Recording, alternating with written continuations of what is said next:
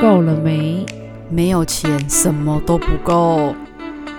？Hello，我是 Andrina。我是艾尔西亚，那我们今天要谈到的是跟钱有关的，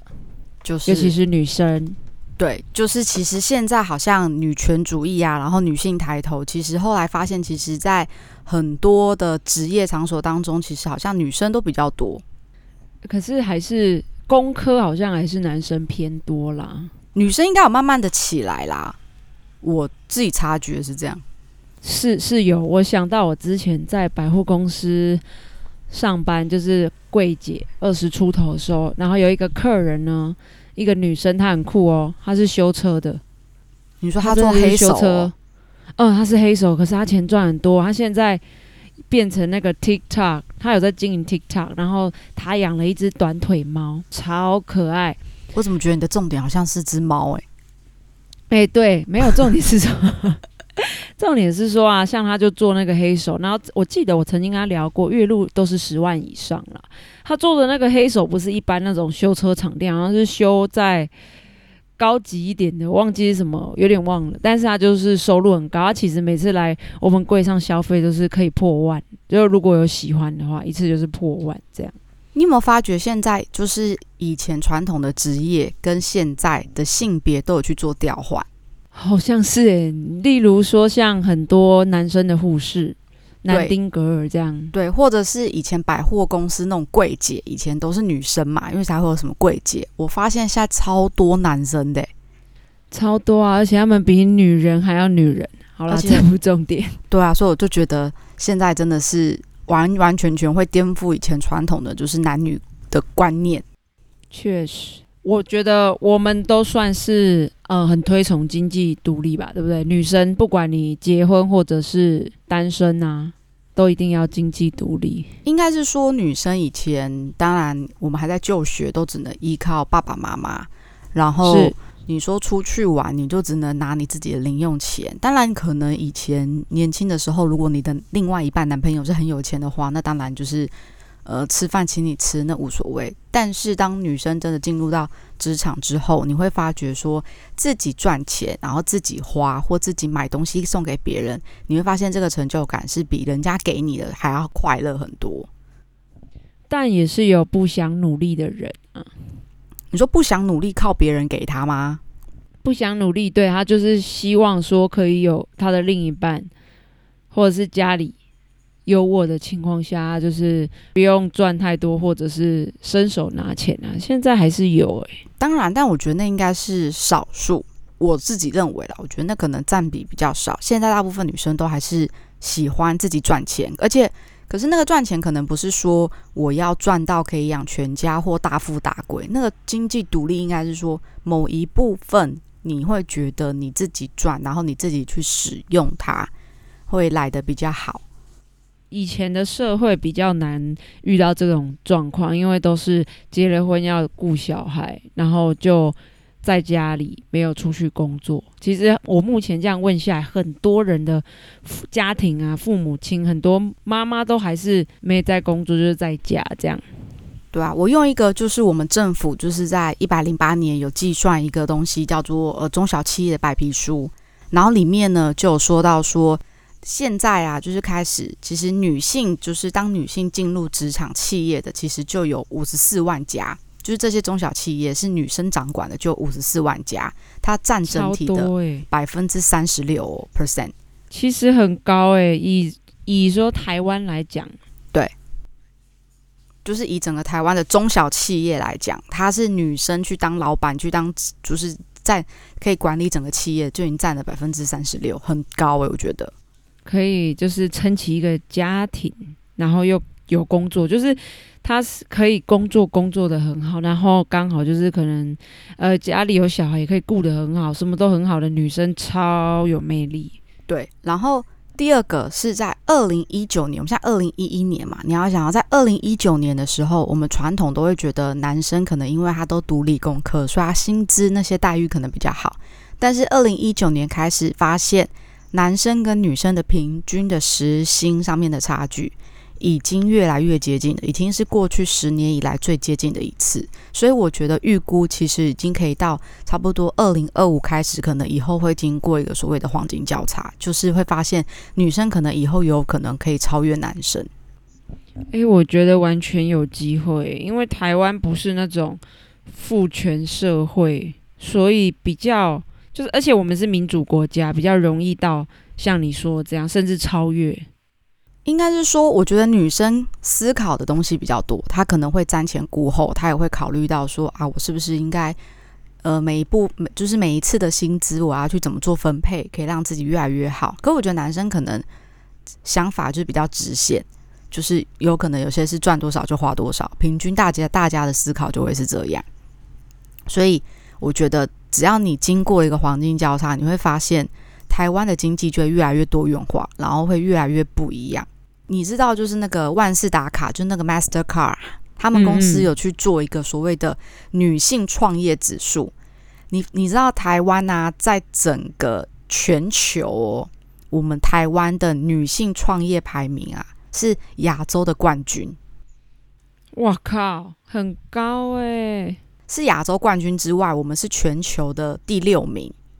意思是亚全球我们又超过了新加坡、英国跟澳洲。你就知道女性这女性越来越多，然后开始思考这些东西，创业指数就会越来越增加。这个听起来还不错，可以超越新加坡，因为我觉得新加坡算是很早就进入一个。就是商业模式的年轻人比较早去接触一些经济跟商或者商业相关的，结果居然是台湾呢？对啊，我们竟然就是直接在我们是亚洲第一嘛，然后我们是全球第六，这这有点惊人呢，这个数字有没有很扯？意思就是因为我现在发现，其实我们创业的年龄也越来越低，以前可能都是那种。例如说，三十几岁他工作一阵子，他从二十几岁创业到就是工作到现在，他自己也摸透说啊，哪些产业应该都是怎么做，他想要自己去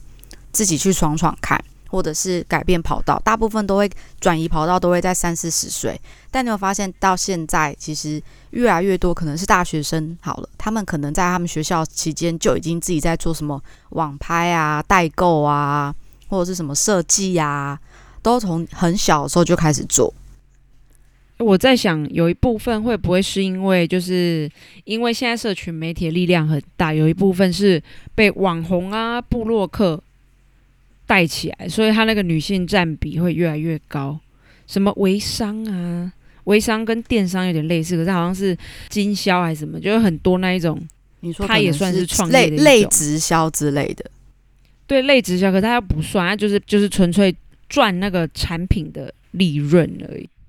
那个有求职网啊，他自己也有去计算，就是说，如果你女生，大部分的女生，哦，就是他是用问卷的形式，他发现啊，就是现在的女生，大部分七成，就我们刚刚说，大部分女生七成都是要认为说自己应该要经济独立，另外的那三成呢，反而是强调说，她虽然有经济独立，但是她要在她的职职场上面，就她在她自己的那个范围里面，她必须要具有影响力。哎，他就是想要有个成就感的感觉，对，或是类似跟我一样，就是我虽然某部分有经济成独立，但是我又觉得说，哦，我还是必须要在我自己的职场上要有一个影响力在，或那以前我们讨论说的成就感。我我觉得要有成就感，你比较容易在职场上持续啦，不然那个热情可能会被消磨掉。对，那刚刚说的就是在三层上面，要职场上要有一个所谓的影响力。我们把它分为就是几个类，大部分的人都是走那种大众传播跟广告类，它就占了四十 percent，真的蛮高。你知道我有认识几个朋友，他们其实很多都是做类似的。对啊，都一定就是因为我觉得这个可能相对门槛比较低啊，我自己觉得就是入门的门槛比较低。第二高的是三十九点五，它是所谓的金融保险，就是可能去做保险业务或者是保险顾问这些金融相关。会计师很多诶。而且会计师很赚的，我觉得。嗯，他们都不赚的。其实我这边就有学生，他是会计师，然后我也有认识好几个都是会计师，就是要看他在事务所的薪资比较高，但是那个工作量，他们是每天从加，就是每天都加班到九点那种。他们不是那种报税季节很忙吗？我以为，可是没有，因为他们要帮很多，因为事务所是同整，就是很多公司都会的会计都是由他们管理，所以变成他们其实每次都有超多账要，那真的也就不是。只有对他们其实最忙的是在报税，可是却是呃平常的时候也有很多杂事要处理。哦，然后第三个是住宿休闲业，可能是旅行社啊，或者是一些带团相关的，它反而是第三高。我们的产业应该是会被，诶，也算是在休闲吗？因为我们不算，它是休。闲旅游欸诶、可是之前我们那个产业在那个一零四啊，人力银行是被分在什么运动休闲，还是你们应该算服务业啊？不是在服务业，我也觉得很奇怪。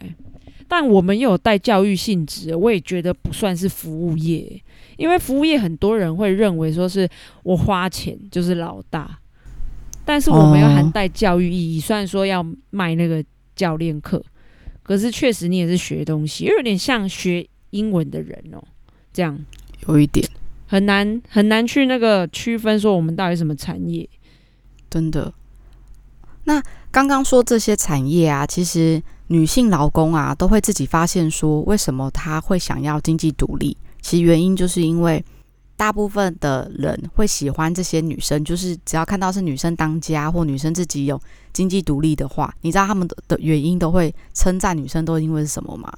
第一个就是他觉得女生都很细心跟贴心，哎、我真的是我不知道怎么讲，因为我是很粗心的人，但工作上会比较细心、欸，所以我一直在想说，哎、这两个点细心跟贴心，我觉得未必是最大的原因、欸，然后接下来就是责任感，我觉得责任感可能有，然后再来是稳定度，稳定度，可是我觉得粗心稳定度好像还好，然后配合度，配合度我觉得好像女生比较会优于男生呢、我觉得啦，这个我也觉得配合度确实，如果以依照说我这几年这样工作，我发现女生都会比较配合公司，比较少有什么怨言什么的。对，然后最后才是抗压性，抗压性好像也是女生多于男生，抗压性的话，我我觉得我不太确定，可是我知道女生比较耐痛，这是真的。你说耐操，耐痛啦，就是受伤不会一直挨啦。男生呢，痛受伤反而比较容易挨。之前有调查说什么女生耐痛能力比男生高很多。很会盯吧。就我觉得这个就是我刚刚说的，就是我觉得因为男生的思考逻辑都是直线的，他们就是有什么、有什么说什么，然后想到什么就干什么，就他都是很直觉性的去表达。但是女生可能都会绕一个圈，例如说女生就会很多包袱啊，例如说你看个牙好了，你如果一痛，你就会觉得好像很尴尬，你就会觉得啊，如果我可以忍就忍好了。啊，如果真的不能忍，我再小小声跟医生说，我觉得我的牙有点痛。这么温柔，我是直接叫诶、我这几次巧手啊，就是我受伤的地方针灸，我就痛，我就直接在诊所叫。不是那个痛，是因为你不能去负担，你才会叫啊。如果、哦如果是那种轻轻的那种，对啊，你快不行，你一定会叫啊。对啦，轻轻的真的不会啦，我都觉得我受伤那一天，我真的是应该没有人可以 可以匹敌我了。所以我觉得开始女生因为有一起有一些这些的崭露头角机会之后，所以我觉得他们开始就是有所谓的经济独立这件事。这样会不会被男生歧视说，就是女生赚钱越来越多，然后他们自己就越来越可怜，会被霸凌？谁谁会被霸凌？男生啊，你知道，你知道有一些的男生，他们其实会有一种传统的眼光，就会觉得说，凭什么你赚钱比我多？凭什么你的社经地位比我好？哦，会啊，有些就会产生，自卑。我觉得那不是自卑，是男生的自尊心都太强了，就是没必要的自尊心都过度强大的情况下，他会他不会自卑，他只会瞧不起女性，比较多是这样。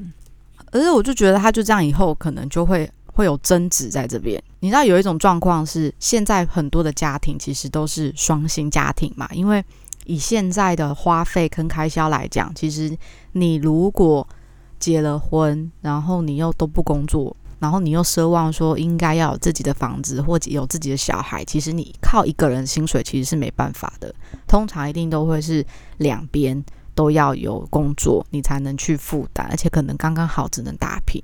可是当这种情况产生，就会有比较心态，就例如说，呃，房贷要谁付，谁是赚比较多钱。所以你当今天看到说，如果这个房子是女生赚比较多钱，所以女生去负担比较多，你心里面就会有一种很改流的感觉。男生比较会啦，但是我在录，就我们要开录之前呢，我想到我看到一个又是低卡广告跳出来，他就是是人家在发问说他们结婚了，然后男生三十几啊，三六还是三七哦，啊，他月薪六万，女生二点三万。好低哦，两个加起来都很低耶，其实都很低。那我们先不论高低好了，他就是男方就是觉得说，希望他的另一半去找大概三点五 K 的薪水，这也不过分。可是女生就很表明，她觉得这样就好了。然后。男生又提到什么？之前结婚之前，他想要去学美睫啊，就付钱给他去学啊，然后付了可能快十万吧。然后去学之后，女生呢只短短一年多而已，又说要回到职场上班，领那个二点三 K。然后，然后他就是变成说，他很多东西都要缴。女生又讨论要生小孩。男生就会觉得负担得起很累，对啊，已经负担不起，然后最后女生还传说，那你当初怎么不找有钱的女生结婚就好？我想那女生自己不努力还要 气哎，就是有一种把错都怪在对方身上哎，嗯，有一点这样的感觉。对啊，我是真的觉得你稍微上进一点，三点五万不难吧？如果你真的想要共同努力去经营这个家庭，可是。前提是这个女生缺钱嘛？我觉得这会这会跟你的原生家庭有关系。我举例就是一种是，如果今天这个人是呃家里应该算小康，就是不需要依赖他那一份薪水，他可能觉得赚这两万多块他就觉得够了，因为我那个东西有点像是就是他的零用，他不需要特别的。他已经结婚了。男生付的钱比较多的时候，管什么原生不原生的那个问题，不会啊。有些有些有些女生，有些女生会觉得，我就跟家里拿就好了。她跟家里拿，可是还是不够用，她也是都要男生出啊。你那个我的我说的这篇重点是，他们先不论原生家庭，男生就直接讲出女生的状况，就代表说，其实男生已经负荷不了了。就算今天他拿钱回来，搞不好是拿给自己花啊，他没有在也是支付家庭上了。我觉得这样还是不行诶。可以跟家里伸手拿钱，OK，你赚那一点 OK，但是你那共同经营的家庭，你没有去顾顾虑到，这样就是自私啊，没有替对方，就是没有对啊，我就觉得哎，这样不行，我真的是诚心建议女生，呃，男生当然可以付大部分的开销，可是你还是要多出，就是帮忙多出一点，不会像这样差距这么大。我觉得这要么就是这个最好解决方式，就是如果你今天都不想要共同为这个家庭而努力，我觉得不如就不要在一起。很多也是啊，就就是还有人在下面，就是我看他那个截截取的报道啊，说就是建议他离婚什么的啊，这样，不然就是说怪男生说你干嘛不赚多一点，或者说那你当初干嘛要娶人家？可是我觉得那个。没什么好检讨嘞，因为要娶就是因为爱啊，无就是没有地方可以解决，或者是说没有人可以帮他解决，或是给他意见的情况下，就会往网络上丢嘛，就寻求大家的意见这样。哎，我不知道是不是我可能会想太多，哎，就是如果今天是我，我未来要考虑到结婚这个东西啊，对我刚才就是想问你这个，因为你快结婚了，你要跟跟大家分享一下，不是我吧？是你也是吧？我先 Q 你了，快点啊！我是说，可能就是我，可能不知道是不是我想太多，因为我个性就是喜欢在做任何决定之前，我要把所有可能会发生的事情，我都要先想过一遍，然后我要知道怎么去应对，然后我才会去做这件事。然后我就觉得说，如果今天是我要准备要结婚了，我会把这些婚姻当中遇到所有要花钱的事情，我都会先跟另外一半讲的很清楚。你的部分是说，包括你想要买什么，或是不是不是呃不是生活上买东西？举例说，呃，未来如果要买房子，然后因为我是单亲嘛，所以我会带着我的妈妈一起住，那我就会考量到说，第一个是买房子，maybe 可能是男方的钱比较多，所以我就会说，那是不是房贷部分就给你付？讨论完第二个状况就是，你要你有了房子，你就要有生活费，还有以及家里的呃一些事务性的开销。那是生活费这件事很简单，就是谁给妈妈钱嘛。那我就觉得说，如果今天是我带我妈妈一起住这个房子，那我妈妈生活费当然就是我支付，完全没有任何的问题。是那接下来第二个状况就是。那输入性的开销就是所谓的买菜钱，然后加电费、水费、瓦斯费、网路费这些，那是应该要是谁去承担这个东西？那有些我就会觉得说，如果是以我情况来讲，当然房贷是一个比较多的钱，那生活费跟输入性的开销本来就是你省就比较少，你如果花多就是做多一点，就会花比较多或吃多一点，所以我就觉得，那如果一平平和来讲，那可能生活费跟开就是这些输入性的费用，可能就是我支付，那房贷就他支付，那剩下的钱，比如说这东西，就我我之前都会跟我男朋友讨论。你说，如果剩下的钱就是你自己要买什么东西，或你自己要干嘛，就是男生你们男生的钱就归男生，女生的钱就归女生。所以我今天赚少，我顶多就我自己的开销变少。那我赚多，我就自己买金奢侈品比较多，我就会全部都先跟讨论好，因为我不想等到时候大家在那时候才在翻脸说啊，为什么我这个月还要付你的费用啊，或什么的。那第二种状况就是可能我比较喜欢买精品，刚可能以前前面有很多集有提。到我可能就是比较会买鞋啊、买包啊，对方可能会就是说啊，那你以后你都把你的钱拿去买精品的时候，他可能不会支援我买精品的钱，他可能就是说，如果真的没有钱，那我以后就支援你就吃东西啊这些的钱，这样。所以我觉得是不是前面讲好，以后其实就比较不会有那么多的争执。拜托，一定要先讲好啊，所以我才说先参考你的做法嘛，给听众听看看，就是你们目前。因为要结婚，所以这一些都讨论好，这样子。对啊，但我觉得那个前提是因为我们到，因为规划只是说我们现阶段不会生小孩，所以不会讨论到小孩这一块。是，可是你知道，其实就算我现在不生小孩，你知道我连未来小孩的钱，我这些都跟他谈到过。你有没有觉得我想很多？不会啊，这是好的，先讲啊。但是就是，反正他就只是先一个规划，然后之后再顺应到当下的状况去做改变调整，这样子。先讲是好事啊。我就是所有的情况都会去谈。那另外一种情况是有可能说，像呃，我男朋友是台中人嘛，然后他可能会帮他们家买房子，然后我也要在我这边买房子。那我就会跟他讨论看看，说，因为我现在薪资可能在台北贷不了那么多的钱。但是因为他可能是在外商工作，所以那种银行又特爱，所以可能就给比较多钱。那我就会跟他讨论看看，是不是一如果未来以后两边都要买房子的话，那我们就互贷，因为我可以带台中的金额，他可能可以带台北的金额，对，就会用这样的方式去互相讨论，看看彼此的想法是什么。很好诶，就是要真的要讨论啊！我觉得结婚之前一定要能能想多远就先想多远嘛，因为有些事情你不是说什么遇到。再想那个都太慢了，因为遇到在想，你知道会有种状况，就是如果今天这个女生的经济没有到一定的独立的情况之下，她可能会小部分必须要依赖男生，会变得一种你又不敢跟这个男生开口奢求太多，因为你会觉得都靠他。那如果有一天他垮了，等于你们这全部都垮了。真的，因为我想到我那一那一篇文章，其实男生有提到，也是怕说，如果未来都是这样的占比，好有一天。他垮了，女方也会垮。其实那个听起来就会觉得说，真的是女生问题比较大啦。他可能没有想到那么多吧。所以我觉得今天就是男女在，我当然觉得在没有交往前，应该不是说，应该是没有结婚前，大家如果都是那种自己付自己的，我们顶多只是吃吃饭、看电影、出去玩那种，当然可以讨论怎么去 share 这件事。是，但是。如果你真的要进到一个家庭，那个东西都要讲的很仔细。像我以前就是跟我男朋友在一起的时候，嗯，我们出去玩，我们都会用一种所谓的今天谁赚比较多，然后谁去负担。例如说，我赚比较多，所以我可以负责挑房间，就是我想住比较好的，还是要住比较贵的，还是住比较民宿类。那因为这笔钱就是我付嘛。那如果今天是另外一边，就是他今天赚的比较少，那我就是说，哦，那不然吃就是吃的部分。就给你去负担，就会去，我们就会这样猜。很不错啊，这也是一种共同分担的方法，而且也不会让对方觉得好像都我在花钱这样子。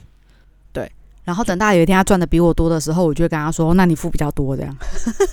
我觉得其实是合理的，虽然说大家都主张什么男女平等，可是其实有一部分男生还是会会希望男生再多出一点啦。应该会觉得说啊，我是女生，不是应该你都要常常请我嘛？这有一点，我觉得是是不是叫做刻板印象？好像有一些会这样。会，可是你有没有想过，如果今天是你赚比较多的时候，你也愿意这样子吗？我如果今天是我，我就会，就像说，我可能他爸爸妈妈生日的时候，我也会想说啊，那就买好一点的他爸爸妈妈的生日礼物啊，然后我负担这样子。我啦，我不确定大家会不会这样。那我觉得不是钱的问题啊，是就是你愿不愿意花钱。之前就有人说，你找男朋友不是要找很有钱，是愿意花钱在你身上。就跟女生也是啊，就像呃，你会比较愿意花钱，我也是比较愿意花钱。就是我送我男朋友妈妈的那个。母亲节礼物哦，那时候才刚在一起没几个月而已，然后我就是送善存，就是英法族善存，还有一些保健食品，就是三不五时就会想说买什么营养品或是那个有机的食品，这样也蛮好的。对你就是愿意肯花钱的，就像我现在呃收入就是这两个月的关系嘛，停业关系收入比较低，但是其实啊，像我男朋友，因为他都会帮我出一些吃饭钱呐。或者偶尔出一些我的那个加油油钱好了，车子的油钱，那我变成说我可能会转换，他可能想买什么东西或需要什么，我会去买。当然就变成说他花小，然后我花大，可是其实是差不多的，对啊。那其实抵起来真的是，我觉得那个没有办法说一直去比较，那其实真的是我觉得完完全全都差不多。你你去算起来，那金额根本就不可能说什么你花一千，人家花一万这种事。对啊，那其实没办法算，可是这就是我觉得可能也是相对有平衡啊。今天不是呃多跟少，而是有没有那种互相的感觉。我觉得人都会需要。虽然说大家都说啊，我不求回报什么，但是你也不可能一昧的这样子一直付出，你有一天也会突然觉得累。对啊，就是女生的经济独立，其实就在于我们不想要有一天自己没有后路。没错，就是讲白一点，就是你。不能说完全都依靠男生，因为我们完全不可能预测得到今天对方会不会什么发生裁员呐，或者是发生什么事情，然后一下金元都没了。对，所以才会说，真正的女性抬头应该是从传统的家庭来说，因为她要找到更多的财源去帮助她自己，所以才会造就说大家开始会有经济独立这一面。这样很好，社会在变。如果是如像过去传统这样，其实。我觉得女生都还蛮压抑的，就是只能在家相夫教子这样子，然后可能钱有时候，当然有一些家庭是和乐的、和谐的，就是男生会给女生钱，也是很和乐。我有看过啊，就是可能现在大家结婚的年龄其实都比较早。应该是一半一半啦，就是如果你已经快要三十岁了，你就不会那么早结婚，然后要不然呢，就会有人是就是非常早结婚，就是可能在二六二七就已经结婚生子，差不多。然后呢，我有看过，就是有一个女生，她是二六二七左右，不到三十岁，也不到二十八岁，嗯，那她就结婚了。那她原本有一份工作，他可能以为说，呃，他结婚之后就想要相夫教子，于是他就辞掉他的工作。哇，你看，我才二六二七岁。然后呢，就带小孩，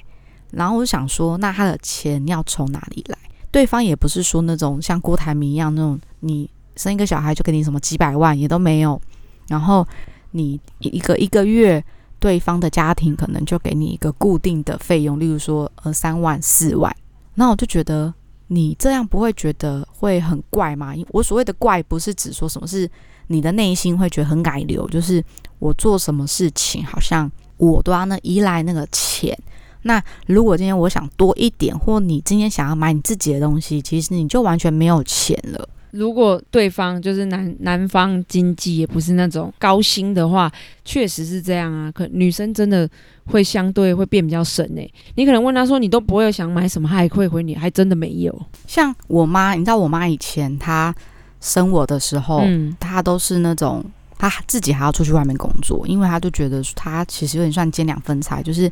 在家里当然就是做人家媳妇嘛，所以你就是照顾小孩、打扫。但是他发现其实这样其实根本就不够花，因为小孩其实成长要很多费用，对啊，他就后来就自己再去接那种类似那种时间比较弹性的那种传统的手工，然后就赚一点零用钱。所以我觉得女性的经济独立开始是从这种传统的美德或传那种家庭的当媳妇开始，然后慢慢延伸到家庭教育，会告诉你说啊，你以后结婚你也不要。都不上班啊，没有工作啊。你如果去工作，你还要多一笔钱啊，就会这样教育到你的下一辈。哎、不过我想要提一个例子，就是我觉得我有一个表姐还蛮幸运的，她在她十八岁的时候啊，跟我姐夫就谈恋爱。那我姐夫还蛮特别，是他的原生家庭，因为他看过爸爸会家暴妈妈，所以他嗯其实长大之后他。就是会希望他的家庭不会是这样的。二来就是要保护妈妈嘛，然后想要保护家庭，所以他就变得很努力，一直赚钱。所以他很年轻就在房仲业工作，到现在已经快二十，应该有二十年了。反正就是那他应该嗯其实蛮会赚的，他蛮会赚，他月收入一定超过二十。那他整个家都他在养，包括我姐。我要讲的是，我姐很幸运，是她认识这个男生之后就再也没工作，然后那男生也有也会帮她存钱。那女生基本上要什么都可以买得到。当然不是要那种什么很贵的精品，可是他其实想要买衣服啊，或者想要买什么都都没有问题、欸。就基本开销其实都可 OK 啦。对啊，我就觉得哎、真的是好命。可是那真的是可遇不可求啦，说真的。啊，所以啊，就是你的另，我就说，就除非你的另外一半今天是完全撒破你这样，对，比如说你今天嫁给真的是一个什么财团，你你可以不用去上班，你还有钱，然后你还可以去做额外的事情，例如说有些人，这就是为什么会说有贵妇嘛，嗯贵妇的人生可能就是煮饭、画画，做一些你自己想要增进你自己的学习，然后要不然就是你就去购物，这些对方都可以完全的 support 你，都不用工作，那我觉得没有差。这超棒了，但是也不是每个人都那么上进啊。我姐，我姐说那个叫做梦或投胎这样。我没有，我是说我姐啊，就是她有去学过美睫，然后之后学完也也就没有做了。就是对啊，就是都可以去学。可是她其实其实她都没有要做，她甚至想说以后要卖衣服也没有，就是她会有一些想法，可是她不会去做，她还是觉得这样比较舒服啊。她可是她到后来，像现在她就是跟着我姐夫去跑客户。就是两个也是都黏在一起，哦可能也是习惯。我觉得每个人相处方式不一样，只是我觉得他这个例子还蛮特别，就是好命之外，他就是你姐真的幸运很好。哎、我真的觉得她是我五个表姐里面啊嫁最好的、欸，而且我姐夫都对我们很好。以前他就是他们还没结婚的时候，他们会一对，然后带我们几个女生哦、就是只有他一个男生，然后他开车，然后带我们一起出去玩，然后去垦丁啊什么的啊。有时候他会说我请客，很大方。真的，这男生真的可遇不可求。对啊，他是愿意花钱呢、就是不管赚多赚，有些是赚多，他还会跟你在那边斤斤斤斤计较。对，但是我觉得这可能是他家庭带给他的观念，就是他觉得他今天赚比较多钱，会比较有安全感，因为我可以做很多事情，保也可以保囝对，然后也也可以对，然后也可以让自己的另外一半做他自己喜欢做的事情，所以他就觉得那就 OK。没错，但是一样，再次强调可遇不可求，大家还是要先努力工作，这样。对啦，所以我觉得就是女生其实你不奢求说赚多赚少，当然就可能刚刚像你前面说的，就是如果是真的要结婚，大家要去讲那个金额，可能大家自己就要想清楚。没错那，如果例如说你现在是单身，那你自己觉得说，其实我这份薪水刚刚好也可以，也没有说一定要说高到什么样的金额才叫做好，就是至少你自己有一份一份钱，然后你可以自己做你想做的事情，这才是女性经济独立最重要的事情。没错，最大宗旨，女生要愿意花钱，不要太太多事情都靠男生，你说太抠门，哦，对对对，对 要对对，我觉得如果你可以愿意对你的就是另一半大方，他绝对会对你大方的。就是礼尚往来的概念啦，就是你做的任何的事，他其实都看在眼里。条件是对象也也是要成熟稳重，要正常人啊，因为现在很容易遇到不正常的男生这样。没错嘞，我们上次不是有聊到理科太太说，就是你要找一个身心灵健康的人，现在是很难的。你的另一半，而不是理科太太，是哦，真的丹尼表姐。我上次看到那个影片，我也觉得很经典。就是如果他真的要找身心灵都好难。对他说提到五个必嫁的优点，那五个条件如果都有，那个男人就可以嫁。他其中一个就是你要找一个身心灵健康的，哎、这个是最难的哦。他们就是有那种统计说什么全世界啊，不知道几成的人都有一些精神疾病。应该都有。我觉得这个就是所谓的越简单的东西，然后我们越难取得。对，如果不知道怎么样叫做经济独立，也可以私讯我们，我们会告诉你。对对对，我其实还蛮希望说可以听到一些反馈，或者是有什么想法都可以跟我们讲，我们很期待收到你们的回应。对啊，但跟我们借钱，我们可能就没办法了。这样，对我没有，我们我们自己都不够花，然后谢谢谢谢。好啦，那我们好啦，那我们到这里，没错，好，下次见，拜拜拜